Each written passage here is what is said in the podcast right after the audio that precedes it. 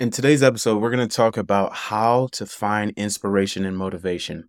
My goal is that this episode helps you start creating a life by design and not by default. Lead a life of your own design, your own terms, not that others and environments have scripted for you. Tony Robbins.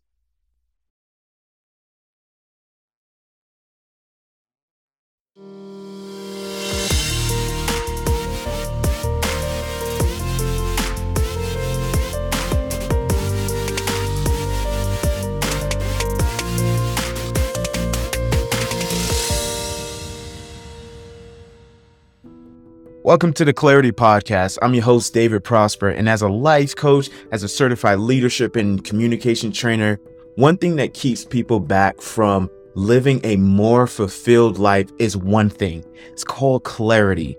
I've helped thousands of people break past their perceived limitation and start living a more fulfilled life. The purpose of this podcast is to help you find more clarity so you can create more impact. Lead the life of your own design, your own terms, not one that of others and environments have scripted for you. Let's just jump into it. So, there, I believe, is four ways we can start cultivating and creating a life that is led by inspiration and motivation and not wait for it. And the first way that I've been learning on this journey is education. So, number one is educate. And I believe education is essential for the evolution of humanity because the more we explore our perceived limitation, the more we actually understand that there is life outside of fear. And there is so much access and resources to getting more educated in our time now than any other time in history, right? We have the internet where all of us have access to it. A lot of people have access to it. Chat GPT, there's courses, there's podcasts, there's smartphone apps. So ignorance is bliss is no longer a thing when we can educate ourselves and learn skills and concepts like never before where before we would have to either go through school or we would have to hire a mentor now we have the access and the resources which is like unlimited and recently one of the things that i've been educating myself on is life insurance because I have no idea about that growing up. That wasn't something that was taught to me. So I enrolled in a course to learn more about life insurance, health insurance, how insurance policies work. Because at the end of the day, like I'm to eventually have a family and I have to think about if I go, like what's to happen to my family as well. So growing up in a traditional school, like many of us, we think education is only confined to the building, which is very limited thinking because education is all around us. It's in books, it's in movies, it's in podcasts, it's in uh, courses, and it's in all apps. So today, my challenge and my encouragement is like, what skill are you educating yourself on? Where are you educating yourself on? Find a book, find a podcast, and educate yourself so that you can continue to evolve as life continue to grow Number two, meditate. This is one of my favorites, right? And we have this interesting concept of meditation as this, um, right? That's part of it.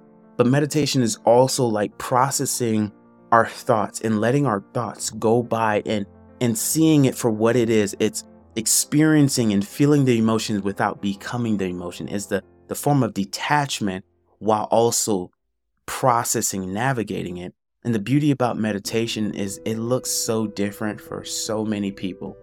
There's guided meditation, there's mindfully present meditation to your surrounding, there's deep breathing meditation. And what happens is the more we meditate, it actually reduces our stress, it improves our focus, it enhances creativity, it fosters a positive mindset. Should I keep on going? And it ultimately reshapes our mind to be able to see more opportunity in every obstacle. So when we're thinking about how do we find inspiration and motivation, first we have to reduce stress. First we have to increase creativity. Then we as we foster this positive mindset, inspiration and motivation becomes the byproduct. So There's many ways you can either go to a studio to do meditation.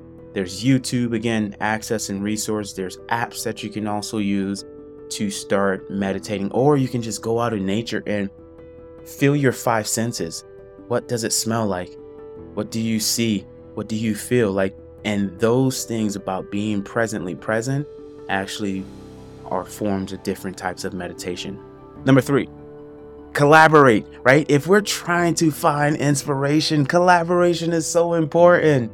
And I've been blessed and I've been gifted with so many incredible human beings that I get to interact with and have conversations with and be inspired by and share my ideas. And what happens as I share my ideas, they share their ideas, and we have this Socratic expansion of the discussion. And I'm like, oh, I didn't see it that way before. So that's the beauty about collaboration. And, and there's so many diverse thinking.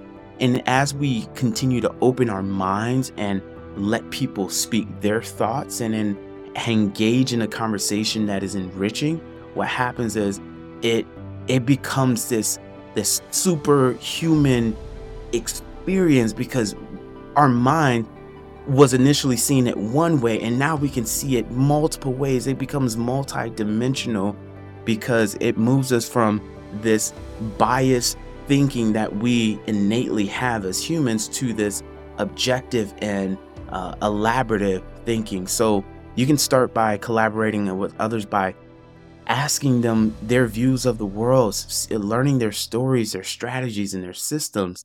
But I just want to get even more practical, right? Because that theory, collaborate with others, that's amazing. Like, how do we actually do it? So, I want to give you some tools in your arsenal so you can start striking up some collaborative conversations that is enriching. Because one of the books I've read, uh, Teaching to Change Lives, the author talks about uh, if the conversation is boring, then the questions are boring. So for me in my conversations, they're enriching because I'm going to ask great questions and I would encourage you to do the same. So here's some questions and some starting conversations that you can start using today in literally any relationships, whether you're in sales, whether you're a parent, whether you're a leader, doesn't matter what type of relationship. If you interact with human beings and you use these things, I promise you, I promise you, the conversations will be enriched and you will be a person that people will seek out. So here we go. Number one, uh, I heard your passion about blank.